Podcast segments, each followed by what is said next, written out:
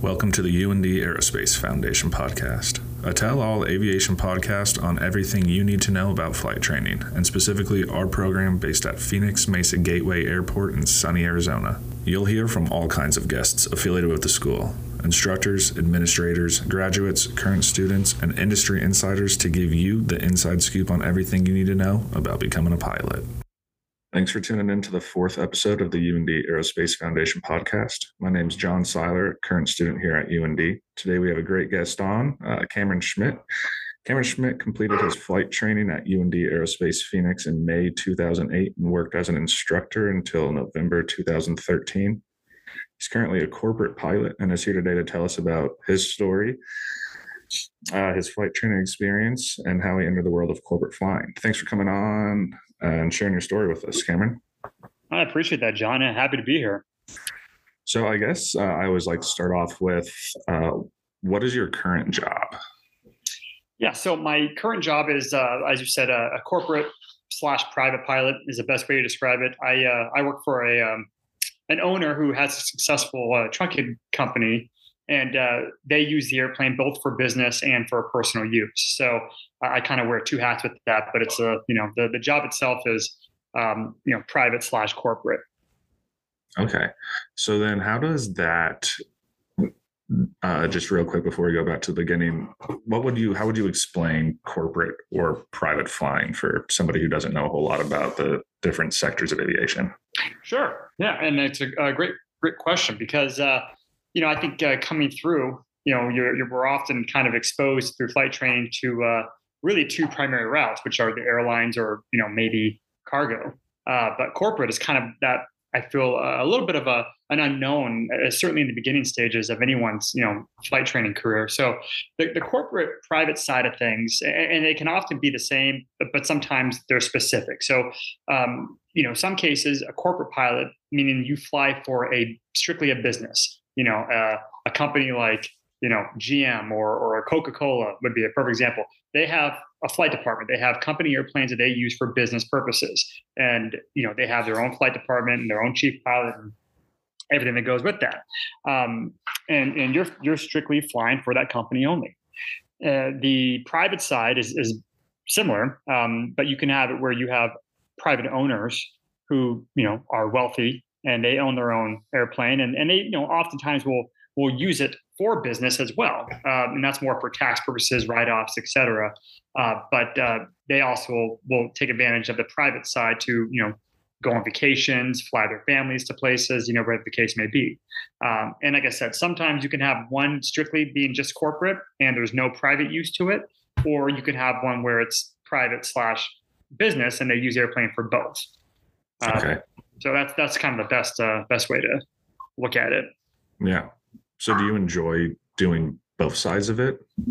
Uh, I do. I, I, do. I absolutely love it. And I, and I will say that, and I've done both sides of it. I, I've worked for strictly a company where they use airplane only for business use. Uh, and that has its advantages, um, certainly from a scheduling standpoint, I would say.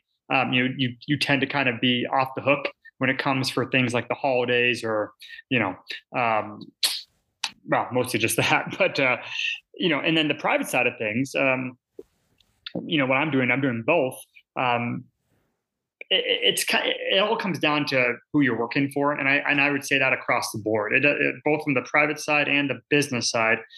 I'll, so much of it just comes down to the actual employer, uh, who you're working for. Some jobs are certainly better than others, and as is with any you know field. Uh, but working for uh, you know the right owners or the right company that that understands how to properly utilize the flight department, staff it, you know, how the scheduling works, put the right people in place to uh, help facilitate all that. Those, those all play a huge role in the quality of life that you will get out of a particular, you know, corporate job or private job. I've had jobs that I, you know, would never go back to, you know, uh, but I also have had jobs that I wish they never went away. So, um, you know, it just all depends. Yeah, and that's you know that's probably any industry. So Absolutely, not, not strictly specific to aviation, but working in general. Absolutely. So I'm sure we'll come back and hit on some more of that, but I want to jump back to the beginning. What was your or where are you from and what was your I want to become a pilot moment? Sure. So uh, I grew up outside of uh, Seattle, Washington, about 30 minutes north, so Washington State. Um, and uh, up there, uh, Boeing, you know, has a huge presence, still does. Uh, but uh, I would say back when I was, I want to say maybe fifth grade, you know, 11, 12 years old, kind of that, you know, I'd always had an obsession just with airplanes, like most kids do. Uh, but uh, it was uh, my my school. We took a, a, class field trip to the Boeing Museum, and uh, it was there where you know I just was exposed to all of it. The uh, you know the fighter jets, the big airplanes, you know, uh, just you name it, they had it there, and it really just kind of was captivating for me. And I remember I just never lost it you know, I, I, brought home all the, they gave us all these little handouts, little, little brochures with pictures of airplanes and, you know, the B 2 bomber and the F 22 fighter jet and the 747. I mean, you name it. We had little, you know, little um, pamphlets for all of it. And I just would look at them like they were the, the coolest things in the world. And that's kind of what really, I think, jump started that, you know, um, passion for me. Yeah. So you've got this kind of passion that started when you were young. How does that transpire to you starting flight training? Uh, so that actually kind of happened, uh, you know, I want to say almost unintentionally, but, uh, you know, the way the way it all kind of fell in, into place uh, uh, uh was kind of remarkable. basically, so in high school, you know, I, I, after I graduated high school, my, my senior year, um, one of my best friends came down to UND Phoenix and started school. He was a some he started a semester ahead of me. I took the first semester off after I graduated high school before going to college. I had to have a shoulder surgery, and so I took the first semester off before I started anything, and uh, that actually changed. You know, because of that, it, it, changed the whole course of where I was going to end up doing uh, with my career. But basically, uh, one of my best friends was coming down here to to Mesa and going to school at UND, and his dad was a captain at the time for Alaska Airlines, a long term, long time captain, and he basically, uh, when I went down to visit my buddy uh, during one of his breaks, he. Um, I came back. I saw what they were doing. I saw what they were doing here in Arizona. I was really intrigued by it. I, I had no idea that that kind of a program existed. You know, I kind of thought you had to go you know you had to go to the military if you really wanted to become a pilot. I didn't really know about this you know civilian sector so to speak. It just wasn't really marketed you know in my um, in my high school or, or and you know we didn't really have that access to information. So I, I went down and visited my buddy at the phoenix site came home told my parents about it. Uh, my buddy's dad took me up on an intro flight he took me to Boeing Field and I, you know, went up around the pattern in a Cessna and et cetera, you know, did all that, got my first exposure to those kind of airplanes. And, uh, you know, next thing you knew, I was, uh, I came down there right, right before Christmas with my, uh, with my parents. We took a tour and I was enrolled for the January 2004 semester. Wow. Yeah. Kind of just fell into your lap. It sounds like. Yeah. Yeah. I mean, because again, it, you know, it wasn't really marketed. Uh, and I think, I think, you know, stuff like what you guys are doing here, right, with this podcast, this that wasn't really a thing back in 2003, 2004. So, you know, we didn't have the social media platform and access that we have today. So, for a lot of people, the the whole civilian side of training um, was kind of a, a real unknown sector. You know, I mean, I'm sure, you know, and you'll and you'll get asked this as you, you know, move on through your your career, most people assume if you're in aviation that you must have had a military background. Mm. That's that's still the assumption even to this day. Wow. So you know that's kind of how you know we were just. I, I thought that's how you had to do it, and you know UND was a complete eye opener for me. Yeah, I you know I similar to you. I just I I went to college in 2017 or graduated from college in 2017, got a degree, bounced around quite a bit and hit 26 or something and talked to my parents like I need to do something different or aviation just kind of came up. My dad's my dad's dad who I never met was a he had his commercial license multi-engine rated but wasn't like a professional pilot. He flew for a local bank who'd fly execs down to Florida for meetings so he was a commercial pilot, but not in the sense of private, uh, corporate, um, airlines, that kind of thing. And so my dad, I grew up with these stories of my dad telling me how he'd sit right seat and put minor control inputs. So just pitch up, pitch down, turn. Um, and you know, it's kind of always in the back of my head. And then, you know, we were looking for flight schools and the Chandler Gilbert program came up. And I, so I thought I had to enroll uh, in college again. And then I think I just got a call from Rex one day and he was talking to me and said, Well, if you have a degree, we have an accelerated program. So you don't need to go back to college. You can just come in, do your training, and get all your ratings and certificates. And yeah, similar to you, I just knew I wanted to be in Arizona, moved out here in July, and then September 1st, I'm starting flight training. And it just kind of fell in my lap.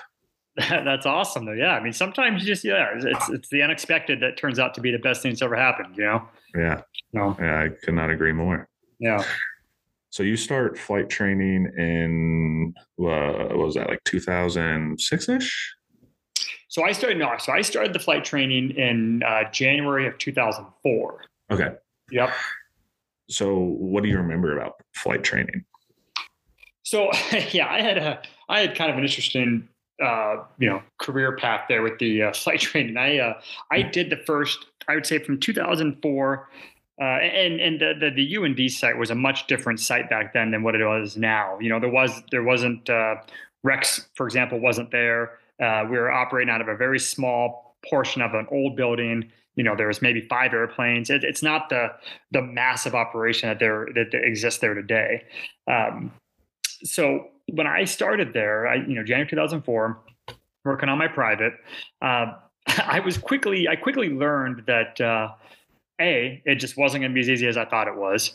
Uh, you know, kind of being a, one of those kids that grows up, you know, kind of naturally good at sports and you know typically, you know, not not a whole lot in terms of you know thinking it was going to be that difficult. Uh, it wasn't you know wasn't a great student growing up, but I certainly thought it was going to be uh, easier than it was.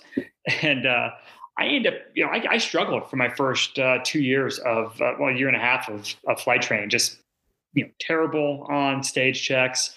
Um, you know, uh, just getting nervous. Didn't really understand as much as I thought I should, and and it wasn't really anyone's issue other than my own, uh, which I didn't really learn in uh, you know in hindsight until I actually took a break uh, and, and, came back to to to to regroup and and come back as a different student, so to speak. Uh, so you know, I always say I, I, was kind of a tale of two different students going through flight school. Um, and and that's what happened. I you know from 2004 to about 2000 I would say maybe end of 2005 or some 2005, I pretty much just really struggled to get through it. And I got to the I got I was able to eke my way through after you know multiple attempts of at stage checks for your private, your instrument, and ultimately my um, my commercial through the aero portion. So I hadn't gone to the multi-engine yet, but I took a break there. I stopped basically at that point, and I kind of felt like you know what, this just really isn't isn't working. Um, it's you know for whatever reason I'm not I wasn't even enjoying it anymore because I was struggling so much. Mm. Um, and so you know I, I took a break and uh, I continued to go to school towards you know to earn my degree, but I um, I stopped flying and I, I, took i want to say it was about if i remember correctly it was about a year off maybe a year and some change from flying completely. Um, and i you know i went and kind of dabbled in the real estate world uh, not even selling homes. I was working for a real estate agent um, you know and was thinking that that would be a good uh, at, the, at, that time real estate was booming in arizona.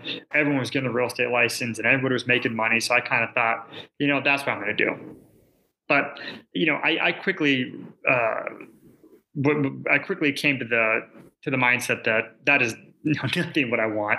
And i and i, I missed it. I missed flying. I missed the uh, the the challenge of it. But i also just you know that was my dream. I wanted to be a pilot and i wasn't happy uh, pursuing other you know career fields. So I uh, you know kind of uh, had a little come to come to Jesus moment, as they say, where you just kind of you know you you wake up and you're like, you know, it's time to do this. It's time to take a different approach to it, and uh, that's what I did. You know, I, I buckled down. I uh, I remember talking to my parents at the time. I, I you know, I because uh, I was fortunate enough to have financial, you know, backing from my parents to put me through flight school, uh, which you know not every student has that. So I was very fortunate in that regard. But they also weren't going to pay for something that I wasn't going to, you know, put 110% into. So I had to talk with my parents, and we agreed on a plan and agreed on, you know, I'm going to. Uh, I was working at the time, and I was going to continue to work while I was going through, you know, flight school, uh, so I could pay my portion of bills and rent and all that stuff. But I just went into lockdown mode and just you know and at that time when i came back that was in i think the i want to say maybe the fall of um let me think maybe the fall of 2007 it makes sense yeah the fall of 2007 i came back and rex had taken over und so everyone that i had known at, the, at that point was now gone you know from the instructors to the management it was all new people, which was kind of nice because that was a clean slate for me in my mind. Um, so I came back, you know, talked with Rex, and uh, really just had uh, had a lot of support from him to come back and and you know just knock it out. And that's what I did. Just buckled down, started studying way harder than I ever had before, you know, reading a lot of different material, cross-referencing stuff, work, you know, just everything I wasn't doing before, I started doing this time around. And it it made all the difference in the world. Just cutting out the distractions, you know, wasn't going out to the bars anymore, wasn't even I mean, I dating, you name it. I I shut off everything and just said, okay, I'm gonna knock this thing out uh, as quickly as I can and and and just you know the, the goal at that point was five build your flight time and move on. And that yeah. was the mindset i took. Yeah so just total mind shift and you know, so how was i guess the second half of your training? Remarkably different? Remarkably different. I mean the, it was i didn't fail a stage check you know? I went from failing one almost guaranteed every time you know oral flight oral flight whatever the case is uh, to this time around I, you know, didn't fail one more time. Uh, the, the only stage check I did fail after that was actually during my CFI uh, flight portion check ride, and it was only at the end because I stopped teaching S turns when we were, when I was demonstrating them. I felt like the guy just wanted to fail me to fail me at that point. But outside of that, I never failed again. Yeah. Um, and, you know, which was remarkable because, uh, you know, that you know, it was completely different I was a completely different person, different student, I should say, at that point. Yeah. So do you think you maybe just weren't totally ready the first time around or for the first half of your training? Sure. I, I think there was a there is a a fair way to say that I maturity, you know, maybe I, I just wasn't uh I wasn't mature enough to handle the the the work that it required to you know to, to go through flight school the, the demand. I mean people who who do it who are in it understand it you know it, it, it, takes a lot of work and a lot of you know extra studying reading memorization mm-hmm. all that stuff. And yeah. you know that that was just something that i didn't really do in in my normal you know schooling. So you know it was it was completely different for me. I just didn't i didn't have that kind of discipline. And i think that's the other part was the discipline. I lacked a discipline um, to to understand, you know, I need to study harder. I need to study differently. I need to put more time in than maybe what it would take other people. And none of those are bad. You know, none of those are bad um, scenarios. It's just, I think, for any student who's struggling, being able to understand that you know it just takes uh, a little tweaking of how maybe how you study, how you internalize information, how you prepare yourself. All of those you know um, aspects of flight training i didn't really grasp or have the maturity to truly discipline myself at that time you know when i was struggling so much. And once i figured that out it was a i mean a complete game changer. Yeah. How old were you when you first started? I mean you had just graduated high school right? So so yeah so i was i well, i started flight training uh, i would have been 19 okay. Um, yeah started 19 and then um, I became a flight instructor uh, at uh, I want to say it was August of 2008. I was hired, and I was 23, turning 24 when okay. I became a flight instructor. Yeah, yeah. So I think I was kind of like you, and probably still. I mean, I didn't, I didn't think it was going to be a walk in the park, but I had no idea what I was getting into when I started. You know, I thought, okay, yeah, I'm gonna have to learn some stuff and I'll have to learn how to fly a plane. And then we're in class and we're learning about aeromedical factors, so how the inner ear works, and it's just like, whoa. yeah, I wasn't yeah. expecting this. yeah, it, there's a lot. There, there's so much to it, um, and, and, you know, and, and you know, I know you're you're you know you're working on your your your flight instructor rating, and a perfect example. There's so much information, and I I I just think the average person out there, you know, doesn't understand what really goes into, you know, getting through all of that. There there's so much information. It goes it goes beyond just understand how to fly an airplane. you know, yeah. uh, it, it's it's quite remarkable. It is. Yeah. So you become a flight instructor, and uh, how how long are you you instructing at UND Phoenix? Yep, yep. So yeah, so uh, you know, again, that Rex had at this point Rex had taken over the program there, and uh, I, I, developed a really good relationship with Rex, and and to this day, he's one of my good friends. Um, he he was a he was a big proponent of me not only just becoming a flight instructor, but also, you know, ultimately becoming a corporate pilot. You know, we can touch on that down the road here, but um, yeah, I, I uh, you know worked through uh, when we were when I was going through my uh, CFI you know portion of training, you know the ground school and the flight training. Uh, you know, Rex was pretty clear to all of us applicants at that time that we were essentially, you know, applying for a job. That whole semester, he was looking at us as if you know for for potential employment. So you know, uh, knowing that that that that could possibly possibly be you know where I land myself as a flight instructor, I really wanted to to to to do well and and and and I worked my butt off to make sure that at the end of all that he you know he at least wanted to offer me an opportunity, which uh, he did. You know, we uh, I interviewed. He he offered me a job in, in the fall for the fall semester of 2008, and uh, that's kind of you know I from there I so I had my CFI at that point. I knocked out my double I um, that fall while I was working as a flight instructor, and then didn't uh, I, I, didn't pursue the MEI uh, uh, for about another year and a half or so because there really wasn't any reason for me to do it at that point. Again, we were a much smaller program back then. There was only like five instructors, and we only had one, you know, twin engine airplane, one Seminole that we shared with the Spokane campus at the time. They had a site there. I don't think they have one there anymore. Um, so you know, we we we weren't there wasn't the multi-engine um, workload, so to speak. So I, I, had to kind of wait in line, wait my turn. Uh, but once I was next in line, I got my multi-engine, my my MEI, and then uh, you know at that point uh, we were our, program was growing quite a bit. We moved into a new building, and uh, we had gone from you know five instructors to twelve and to fifteen. And you know, from 20 students to now working with 75, 80 students. So we were starting to grow quite a bit.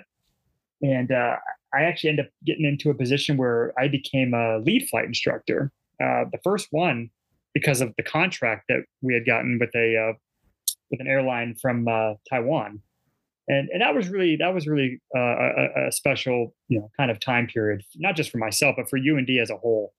Um, what that kind of brought there, we had never had anything like that before. You know, that was always up at the Grand Forks campus, so uh, that was a cool experience to to work with um, you know these cadets from uh, from Taiwan and and you know the instructors that I had around me to that I was you know managing in part were just fabulous and uh, it was a really cool experience. Um, you know I was teaching ground school and all that stuff as well on the side, but that was truly um, I think the the highlight of becoming a flight instructor was seeing where it started and then ultimately where when I left where we were.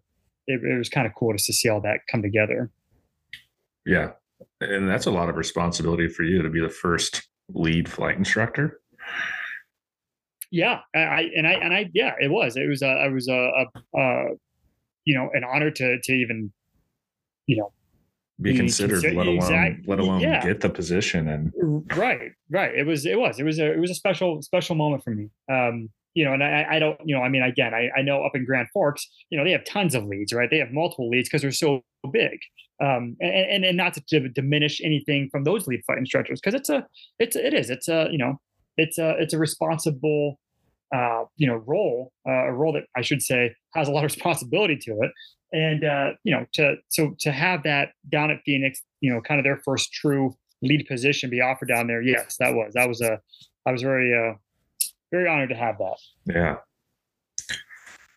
What was the transition for you going from student to instructor? I mean, do you remember your first lesson as an instructor where you're teaching a private pilot the yeah. fundament the fundamentals? I mean, what what was going on in your mind on that day? You know, to be honest with you, I you know, it, it, and I understand, you know, not everyone loves, you know, not everyone wants to be a flight instructor. Some people do it because they know they have to to build time. Most people are looking to get in and get out as quickly as they can. You know, I didn't I didn't have that mindset. I, I was I was looking so forward to becoming a, an instructor. I the, the idea of teaching to me, I thought was you know the coolest thing you could be doing.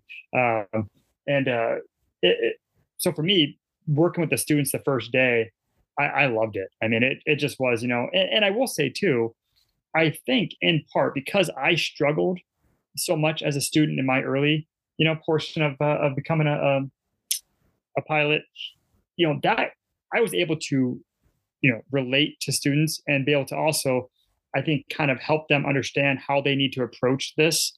Whereas I didn't have that as much when I was going through it. You know, my instructors, and again, not their responsibility per se, but I didn't have an instructor that would was able to really work with me and say, hey, you know, I think that you need to reevaluate how you're preparing yourself or reevaluate how you're studying or you know it was just you don't get it. You don't get it. You're not trying. It's like well you know I, I just didn't have that kind of guidance. And again not that that's anyone's responsibility but my own but it would have been helpful you know to say, yeah, to, and, say, to say the least so. and since you went through that you were able to impart that knowledge onto your students and look at it through their lens, maybe more so than than other instructors.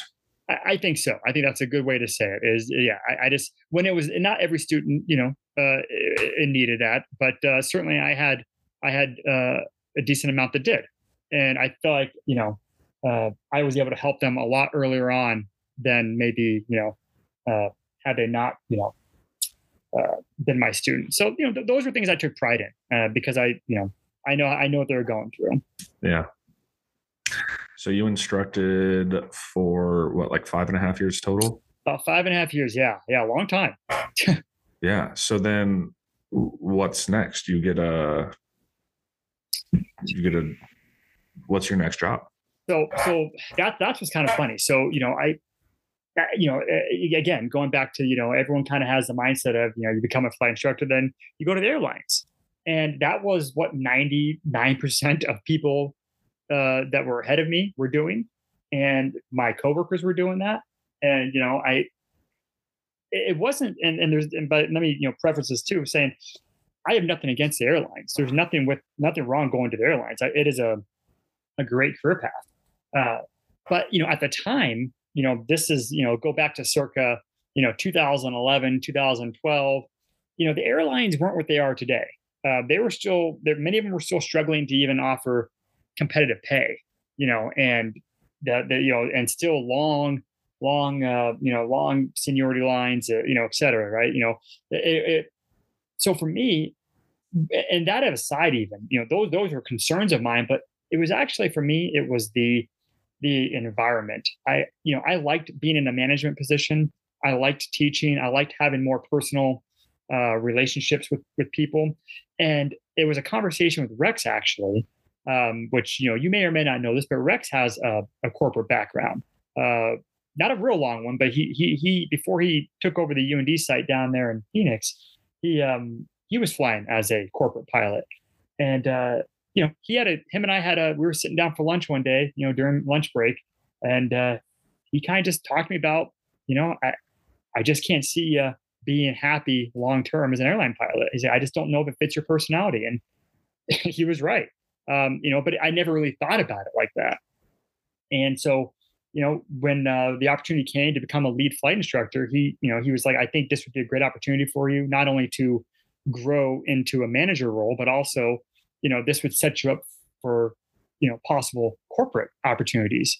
Um, and you know, I I bought in and I said, you're right. You know, you're right. This would be a great experience. And so I did that. And uh, about a year later, So I, you know, I become the lead flight instructor. We're managing this contract, uh, and I'm I'm doing all that that comes with that uh, that job, and I start networking with uh, companies locally. So you know, I, I live here in Mesa, and I started networking with flight departments out of Scottsdale, and uh, it happened. It turns out that uh, that my first, you know, my first true uh, interaction with a, a, chief pilot was uh, for PetSmart, and uh, you know, I, I was able to get his contact information, the chief pilot's contact information. I started, you know, pounding him with emails, trying to to to to take him out to lunch or, or just come and talk with him. And just, you know, I just wanted to pick his brain, right? Just get any kind of information I could about being a corporate pilot. And so, you know, I think after annoying him enough, he finally uh, he finally agreed to meet with me, and he had me come out to the hangar and meet meet at his office, and we talked for a good hour, and then we went out to lunch. And uh, you know, they weren't hiring; they weren't. I mean, and certainly, I don't think they were ever looking to hire somebody who has never flown a jet before. Uh, but you know, he he was the, the, the irony was that the chief pilot of PetSmart at the time was a former UND graduate himself. Um, so we all you know we had that commonality right out the gate. But uh, you know, it worked out where you know he uh, we, we we had our lunch. I picked his brain. He gave me some good tips to you know take with me going forward in terms of networking and just keep you know keep introducing myself, get my name out there, and something will happen.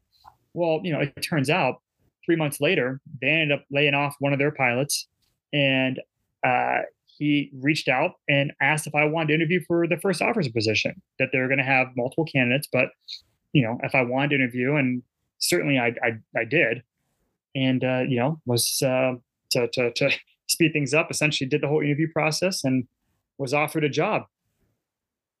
Wow. Yeah, that's pretty cool.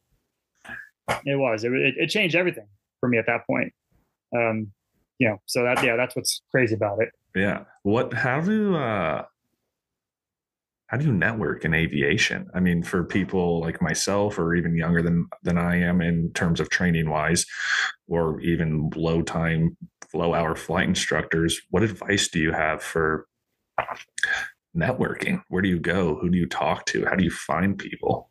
Uh, that's a great, great question, and I think um, yeah, I, I think, and, and, it's a, it's a, it is definitely a, uh, a lost practice. Uh, so, you know, going back to answer your question there, I think the first thing you can do as a flight instructor, or even a, even if you're a student who's just thinking that's the route I kind of want to go, it, it, never hurts to start early. You know, we always think we want to wait till we're in a good position to to start networking. Start networking tomorrow if you can. You know, uh, and and by networking, you know, things that you can do locally. Going to, you know, so Arizona has a, a AZBAA, uh, Arizona Business Aircraft Association, and they have, I think they have monthly meetups. And uh, you know, for the most part, those are available to anyone who wants to attend. They host them at different locations around the valley, different FBOs, different airports. Um, you know, and you don't, you know, you can just show up. Um, I think they do have a, a paid membership uh, to, to, you know, to kind of support the whole program but it's it's basically everything business aviation in Arizona, and you'll you'll meet all sorts of pilots and and and companies who are there, maintenance people. Um, that's a great way to start. Uh, outside of that, you know, there's websites that you can go to. Um, you know that uh, like uh, BizJet, uh, I believe it's called BizJets.com. Um, you know, uh, like bizjets.com. Uh, they have a directory of all you know you can search by state and and get pretty much contact info for every flight department that's listed you know for their chief pilot or the director of aviation. Uh, they'll have their email and sometimes their phone number. And again just something as simple as sending them an email uh, you know introducing yourself a little bit of background about what you're you know you're trying to maybe break into that that market and you'd like to you know just sit down and talk with them. Not you know you're not i you know I, I would say the biggest thing is you know don't don't make it so much about you know you want a job as more as more about you want to learn. You want to understand what this world is like. You want to you know you want to be able to ask questions and and and talk to the people who are doing it living it. And i think you know if you do that and you have uh, you know you're you're approachable you're you know you're uh, you can communicate well i think you know those are things that companies are looking for. They're looking for applicants that aren't just going to be good pilots but are going to be able to represent the you know the company well because at the end of the day in a lot of cases you're flying executives you're flying you know high level people and you know they want they they want to make sure that the people that they have in those cockpits are uh, are representing you know the company culture. You know, and so that's that's kind of what I think uh, a lot of people need to realize when they're going after these jobs is you know they're not just looking for a pilot because you know and these corporate jets these private jets they're you know they don't have cockpit doors. You know they have curtains and a lot of times you don't even close the curtains you know? It's yeah, it's it's, you, it's much more personable. You're, you're you're talking to the passengers. You're interacting with the passengers. You know they know your name. They know your family to a degree. So yeah i think it from what it sounds like it kind of goes back to you want to be somebody that uh, you can talk to, or you want to be somebody that if you're at the water cooler in the office, people want to talk to you, kind of thing. Yeah, yeah, absolutely. Like I said, I mean, you know, flying is important, and obviously having the skill sets to do all that, uh, you know, standardization and and checklist usage, all that is very important. And UND te- does a does a great job with that. Like the technical right. skills of it, but you also got to be a good, inviting, interesting person. Yeah, personable. Be able to you know be able to communicate well. Um, you know, be able you know uh, present yourself well. I mean, these are these are things that maybe some might feel like, well, you know, why is that important? Eh, you know, for corporate and private, it just it is. You're flying, you know, because you know, and another thing to think about, you know, when you're flying for a private side, you know, for a you know, personal owner, uh, you know, a lot of times you're flying, you know, you're flying their family around, right? You're flying their kids, their grandkids. You're, you know, so they're they're they're entrusting you you know, with with the people that are most important in their life. And in every aviation job, you know, the role is very serious, right? We we all carry the burden of people's lives in our hands. So it doesn't matter if you're on the airlines, corporate, private, whatever. But again, the fact that you know the airline, you don't ever really see the pilots, right? The pilots don't ever really interact with the passengers. But corporate and private, it's different. it's completely different. Absolutely, yeah. yeah. So you've mentioned a couple times, and for people who don't know, what is a chief pilot? So a chief pilot uh, oftentimes is the you know managerial uh, uh, role of uh, of a given flight department, and and sometimes it can be a part a department is big enough to where they have a chief pilot and a director of aviation. Both of which can sometimes be interchangeable depending on the size of the department. Sometimes a chief pilot also has responsibilities that you would often find with the director of aviation. Uh, but typically, a chief pilot is in charge of the pilots, um, you know, where they are going to work directly with, uh, you know, making sure the pilots are, are trained, have, you know, are all their certificates are up to date. They typically deal with, you know, any issues that arise with pilots, they they they handle the they'll handle the the crewing, uh, you know, pairing of pilots.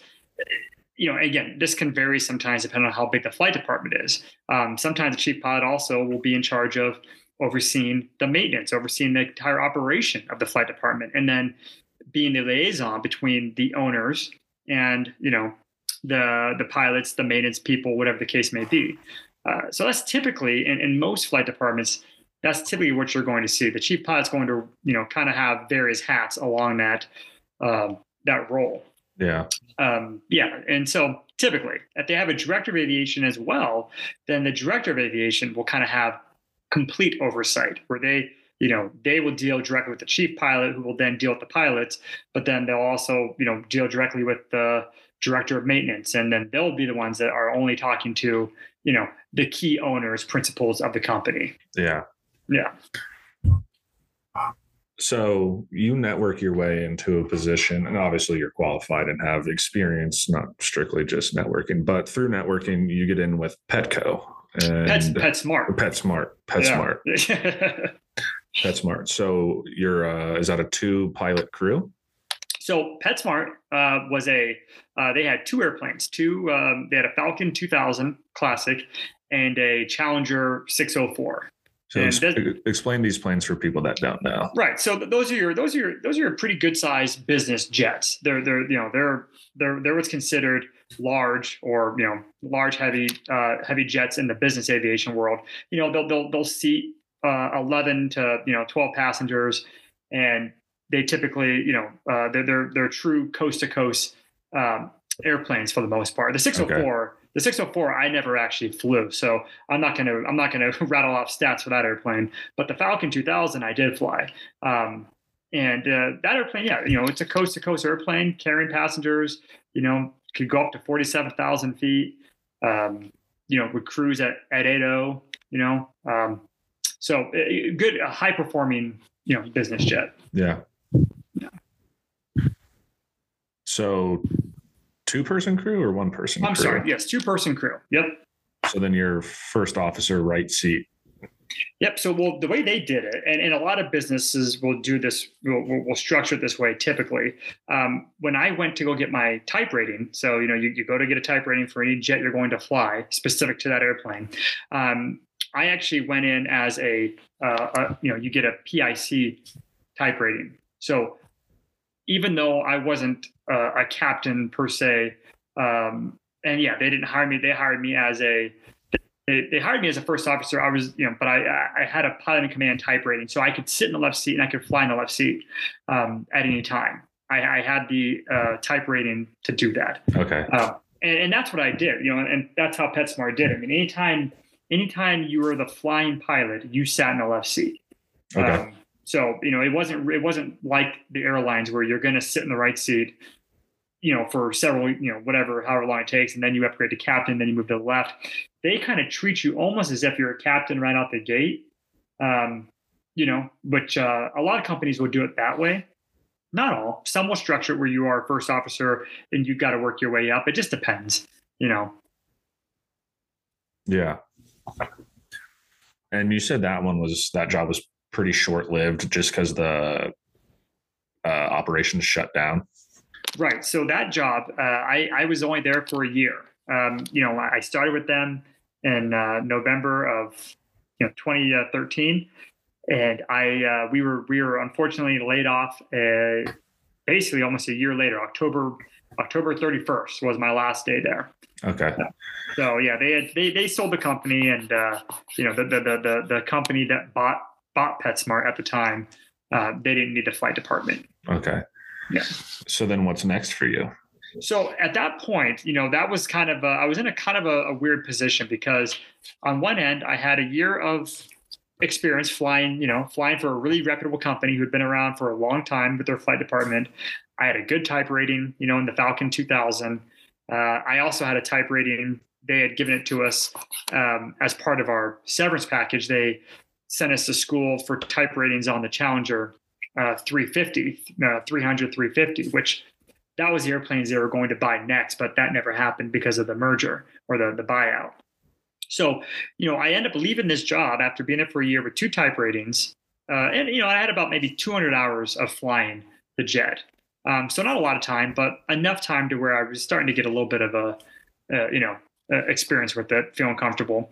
Yeah. Um, but, you know, that was, you know, getting on with PetSmart when I did was kind of a, you know, it's not a it's not a real common, I should say, a real common path. So I need to get I needed to get a lot more jet time, and then and I ended up going to uh, a company called XOJET, which uh, was a great company. Uh, you know, I think now they're VistaJet. I think they were bought out by a company called VistaJet. So they're they're they're still kind of out there, but they're under a different name, I believe. And they had Challenger 300s. So you know, going back to I had the type rating, that uh, for an airplane that they were flying. And so uh, I interviewed with them. And uh, because they didn't need to send me to school to get my type rating, I just, you know, they, they hired me up in March of 2015. So I took a couple months off after I got laid off from PetSmart. And I actually went back to UND and just did check rides for, uh, for UND because I was still current. Um, so that's another lesson to always, always, always maintain good relationships with your previous employers because you never know when you're going to need them.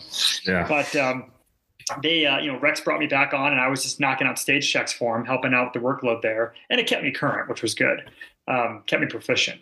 So I got on with XOJET uh, March of 2015, and flying. I was flying the Challenger 300 as a first officer.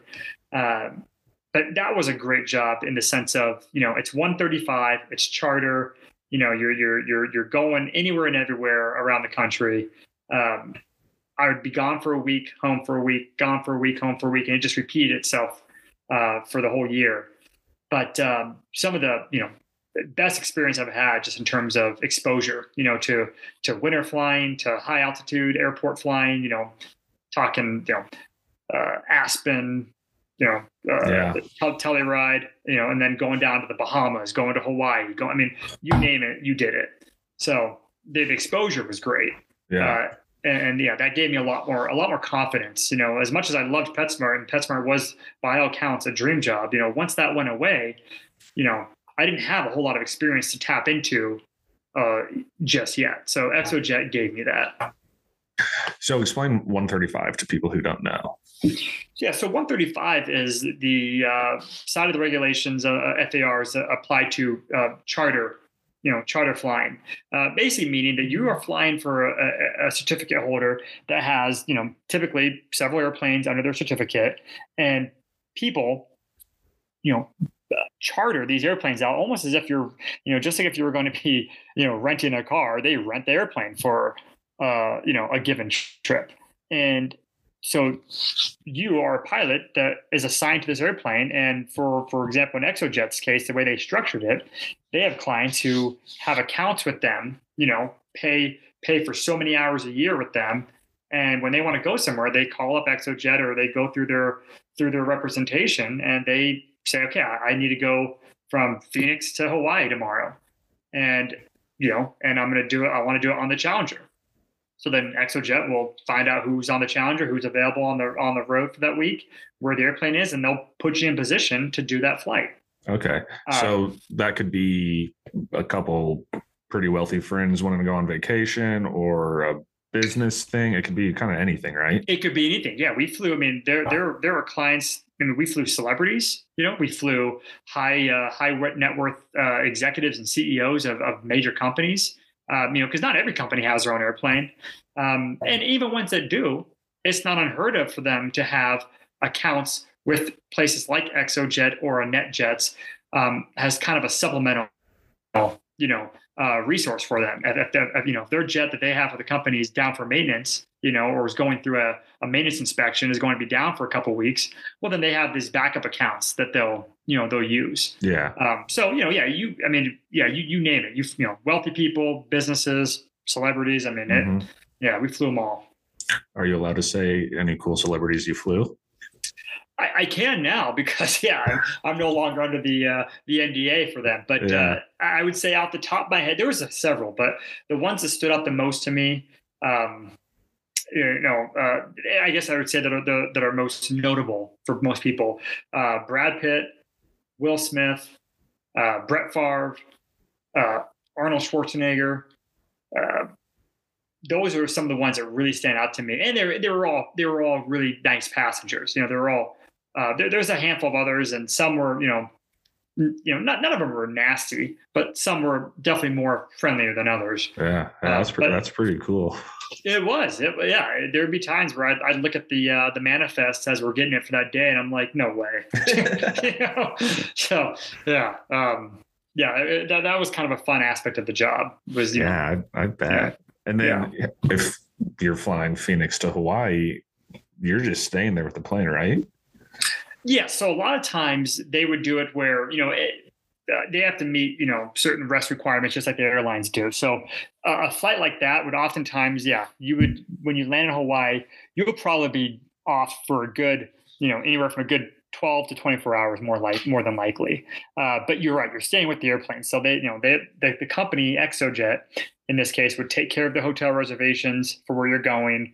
Um, and get your car if you need it whatever the case is you know they kind of take care of all the back end stuff so all you have to really worry about is getting the passengers from a to b um, and then yeah you would stay at the airplane and, and wait for your next assignment for the week uh, Yeah. or for the you know for the next day and sometimes you get something and sometimes you're just kind of sitting on standby. They're saying, "We've got nothing for you right now. Sit tight. We may have something tomorrow." You know, and when those happen, you're kind of like, "All right, you're you know you're not you're not completely free to do whatever you want, but you're kind of on a, a little bit of a paid vacation, so to speak." You know, Yeah. yeah. Yeah. So sometimes you get lucky with that. Yeah. So, XOJET, how long were you with them? So I was with XOJET uh, from the March of 2015 until September of 2016. Okay. Yep. Um, and, and you know the thing with that is again, um, I'll kind of reiterate this: networking, right? Networking and, and keeping a good name uh, attached for yourself throughout this industry uh, is something that I really encourage anyone who's wanting to come up, and, and this goes for the airlines as well. Reputation in aviation is huge. Um, when I left PetSmart, you know, PetSmart was with a really they they had their airplanes at a really uh, prominent hangar facility at Scottsdale, and you know that that hangar house housed accounts for multiple different companies, and the people who ran that facility, the you know the director of aviation, the the uh, you know chief maintenance inspector, and other pilots who still were working there. Well, when it, when a when an opportunity came up that they were looking, they had a, a new owner come in who was going to bring in their Challenger 300, and he needed pilots. Well, I got a call from the director of basically the director of operations at that hangar because uh, he knew I was flying a Challenger, and he knew that I, you know, really wanted to be. That's what I wanted to be doing, and so I got a call from him asking if I'd be interested with this new opportunity. This guy's looking for a pilot to manage his airplane and you know bring on a, another pilot, and he, you know, he wants to have two guys crewing his airplane. So. Uh, I got that call in probably August of 2016, and uh, by yeah end of September, uh, you know I'm I'm working for this wealthy real estate developer who owns his own Challenger 300. okay. Yeah. So I'm sure you're going on some business trips or getting him to business trips, but he's probably taking the family on vacation, right? He is. So yes. then how's that look? If you're going to, we'll just use Hawaii again. If they want to go to Hawaii for a week, you just get to hang out in Hawaii for a week, right?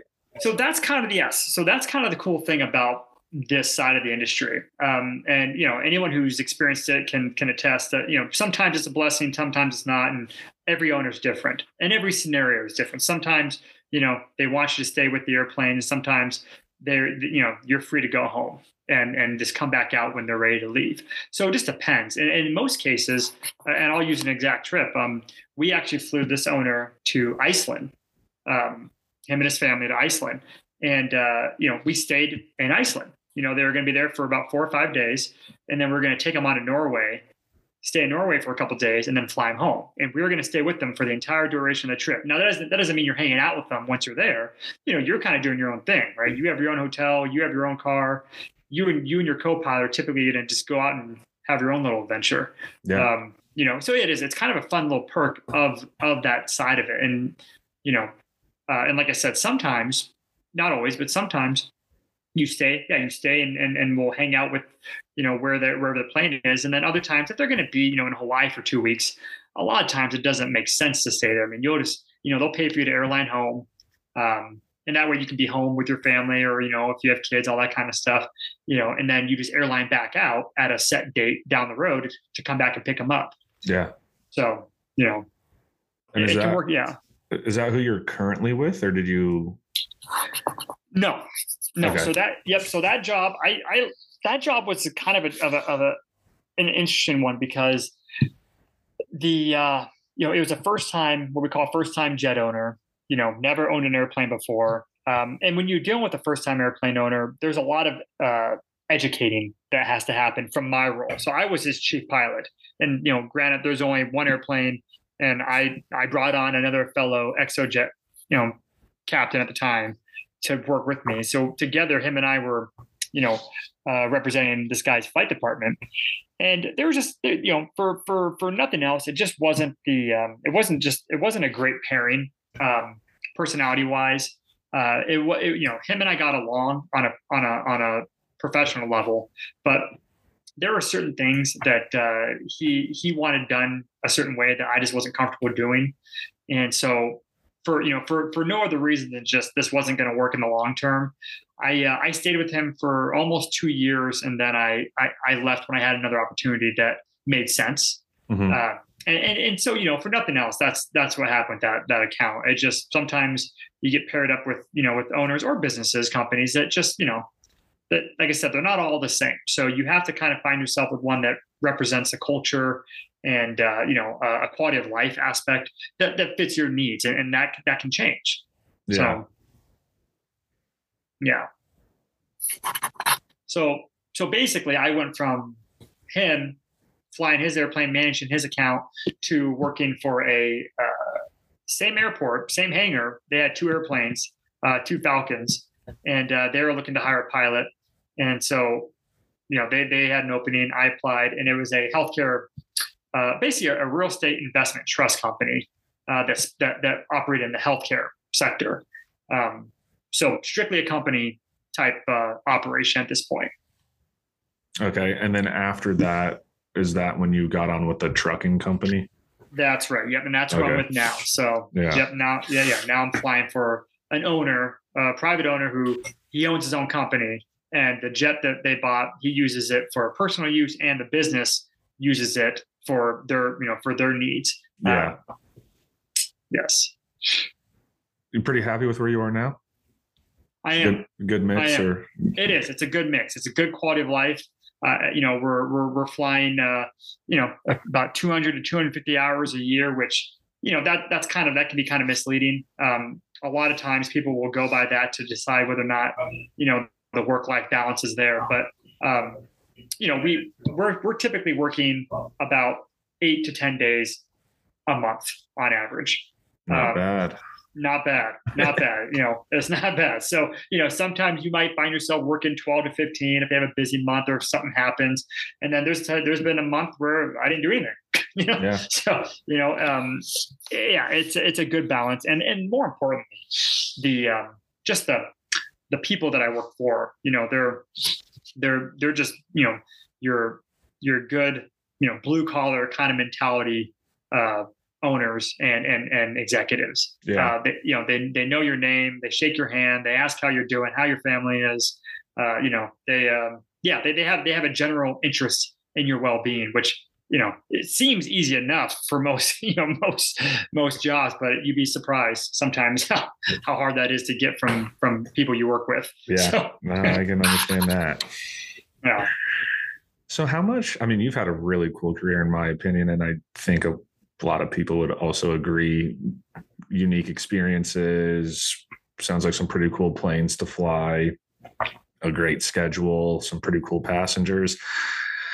How much do you contribute to UND preparing you for this world in aviation?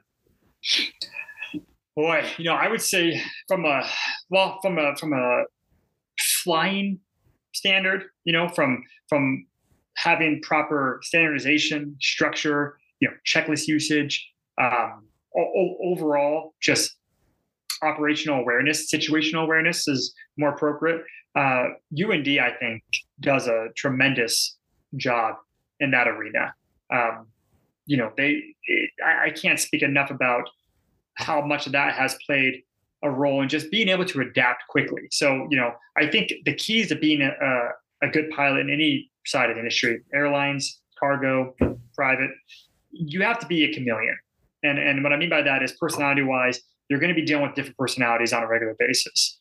And being able to kind of uh, adapt your personality you know to those people that you're flying with or they're working for i think is going to decide how hard your career is or not but from a from a standardization standpoint being able to go from one airplane to the next you know whether you're flying a business jet or flying an airline or whatever the case may be, having that foundation of standardization and, and proper checklist usage and Check call it, yeah, that's, yeah, what I was, you know, that's what I was going to say. Checklist usage, which I've I only know Part 141 schools, and I've heard people say, "Oh yeah, we don't use the checklist, or we might glance at it." But from day one, it was use your checklist, use your checklist, and it's i mean it seems so silly to me to not use it but yeah i was just going to bring that up as an example.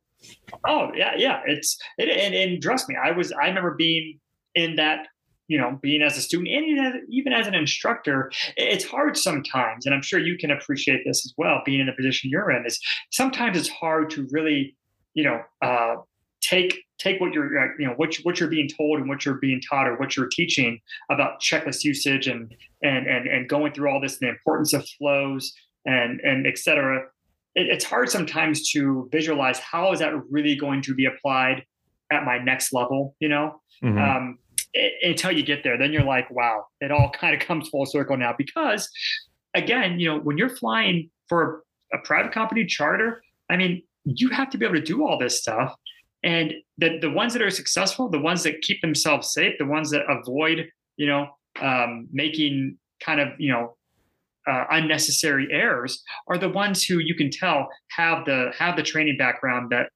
emphasize standardization, structure, checklist usage, because that's yeah. that's that's what keeps everyone on the same page. You know, mm-hmm. um, and you can tell when you're flying with somebody who has that background or who has a strong background in that, and when sometimes you're flying with somebody who doesn't. And I'll tell you, it, it makes a big difference. Yeah. Are you with the same co-pilot? Do you just have kind of one colleague, or is there a, a couple of you? So, so my current employer, my current job, there's just two of us. Okay. And, and, that's not uncommon when there's just one airplane. Sometimes yeah. you might, sometimes you might have three pilots total. Uh, my last job, you know, we had two airplanes and five pilots, uh, which is a typical number you'll see.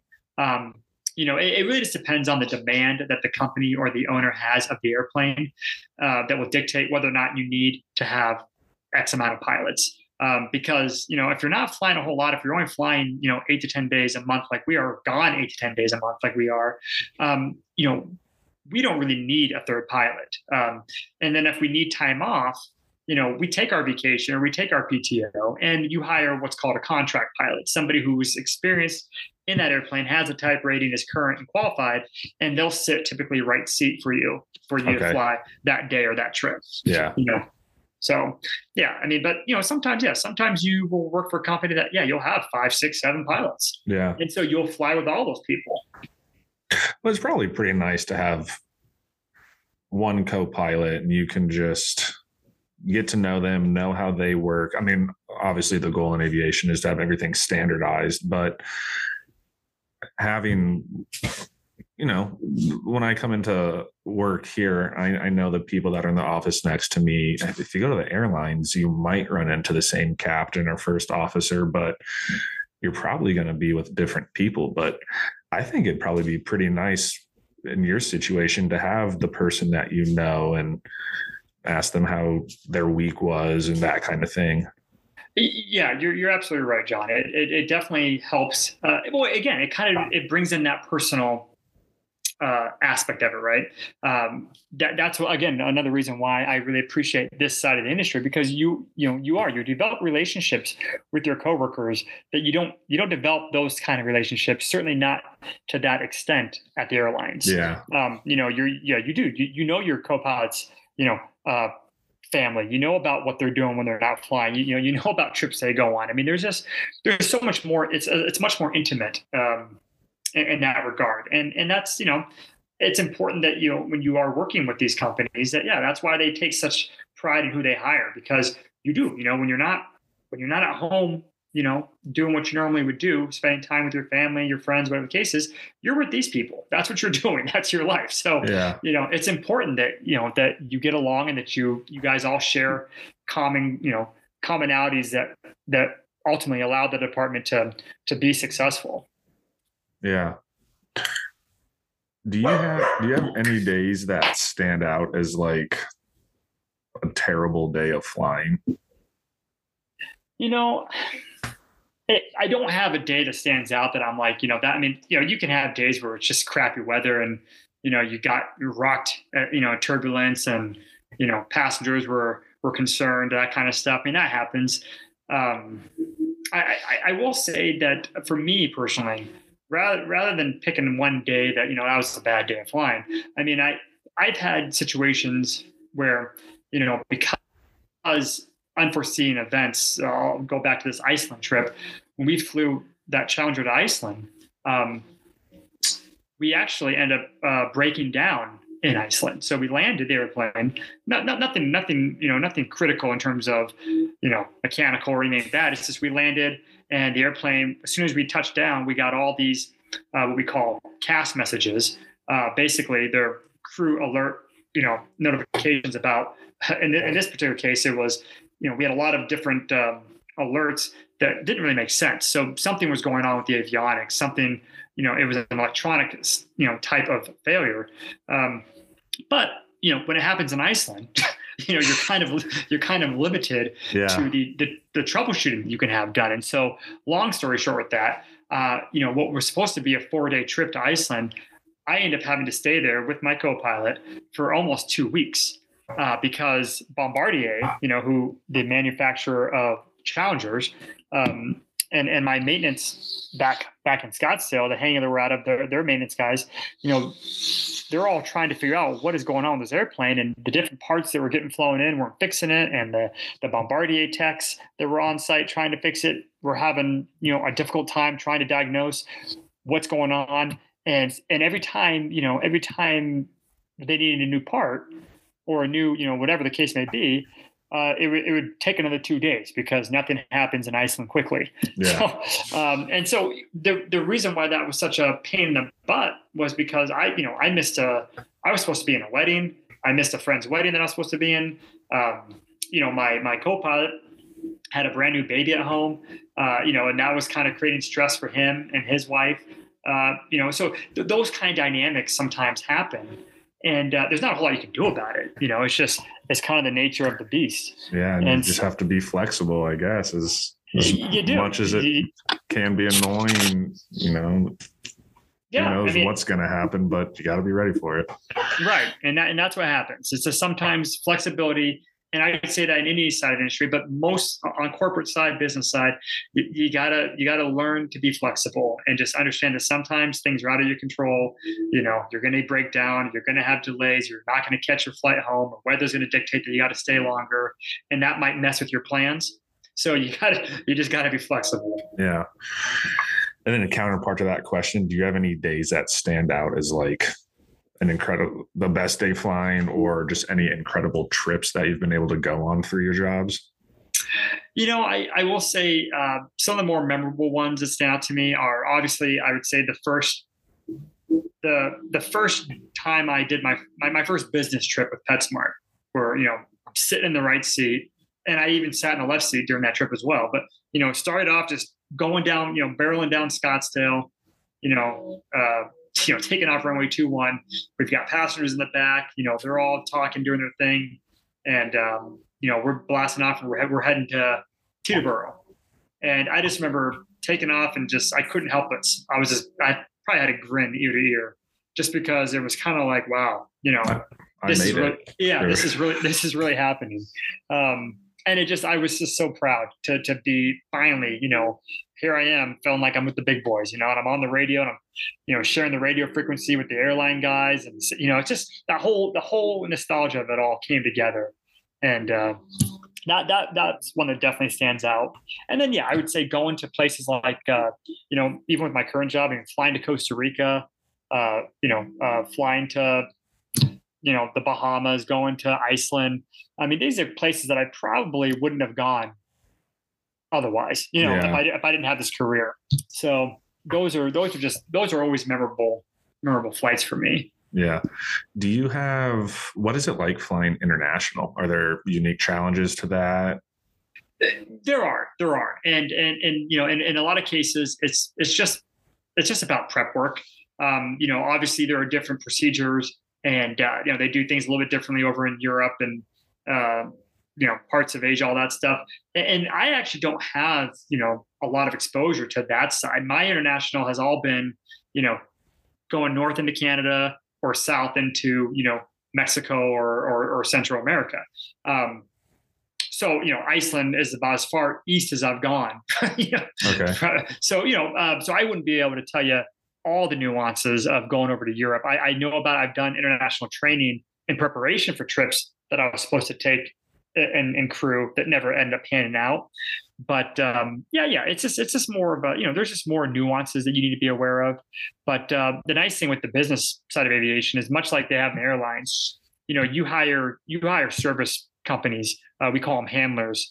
Um, eh, you know, and they, and they pretty much take care of a lot of that legwork for you. You know, okay. um, in terms of getting the making sure you have the proper permits and you know you have your uh, your your landing slots you know times available. And i mean they, they kind of do a lot of that. Your job is to make sure ultimately it's all there and it's all ready for you to take off. That's your job as a pilot in command but a lot of that stuff gets done for you mm-hmm. uh, which makes it nice. Or, or certainly they help you with it. So you have somebody to say hey you know we're all good for this right? Yeah so, a point of contact rather than just yeah. showing up in iceland and saying now what?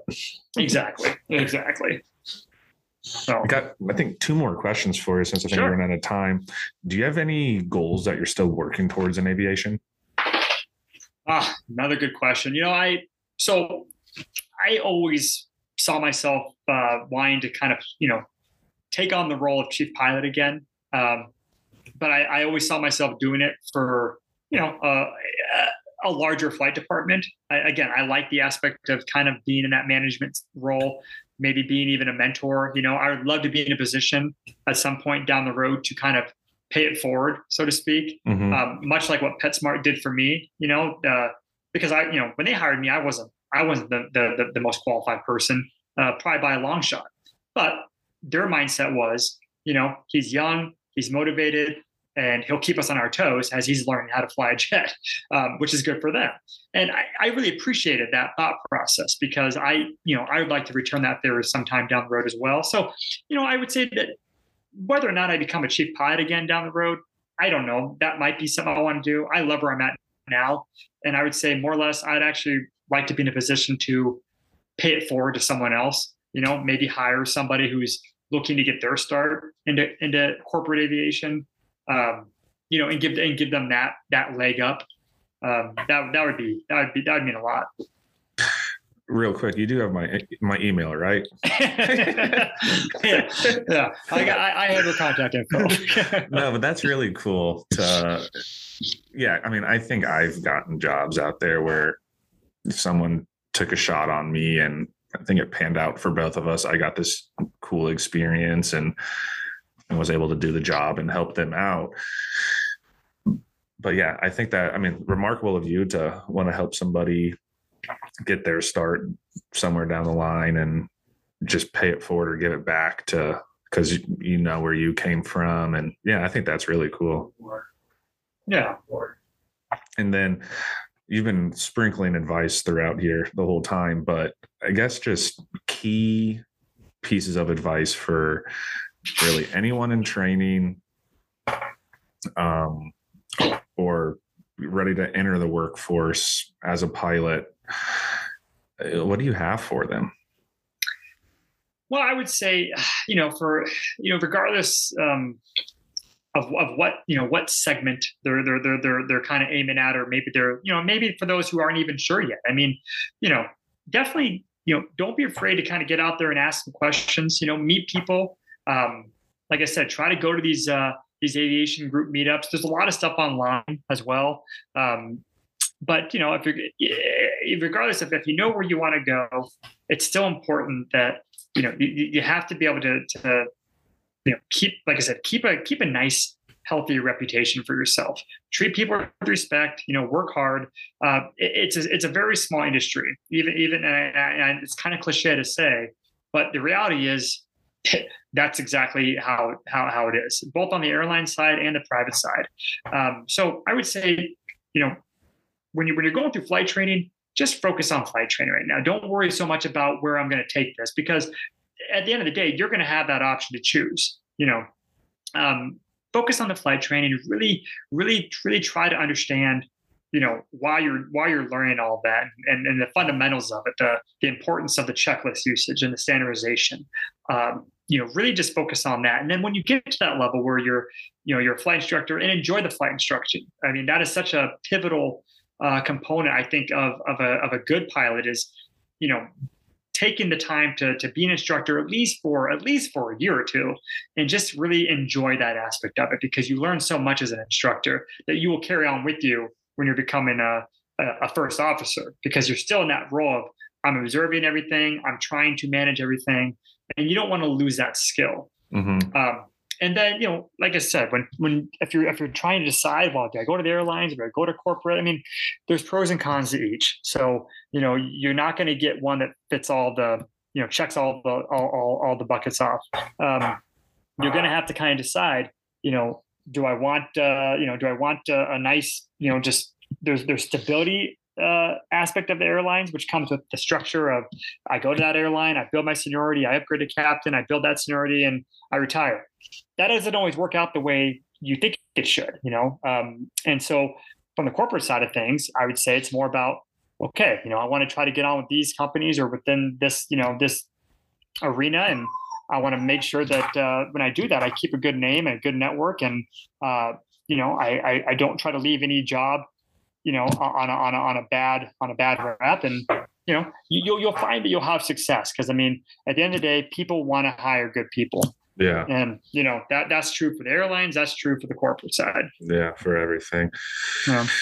Well, Cameron, this was super interesting, very eye opening. I think there's a ton of good information out there or in the episode. And I just want to thank you for taking the time and sharing it with mm-hmm. us and talking about UND and how it helped and where you are now. And yeah, just thanks so much. Absolutely. No, I appreciate you having me on. It was a pleasure to be here. And uh, you know, best of luck to you as well. And you know, you have my number. And and for those who are, are wanting to ever learn more, you know, they can um, they can always reach out. Um, you know, I can uh, I can leave an email or something like that that that you guys are able to offer. So I appreciate right. it, John. Thank you. Good luck to you, thank, sir. Thank you. Yep. Be safe. Thank you. What? Bye.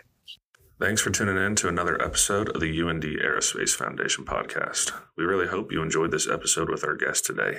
If you have any questions regarding flight training or what you heard today, please don't hesitate to reach out so we can get those questions answered for you. Thanks.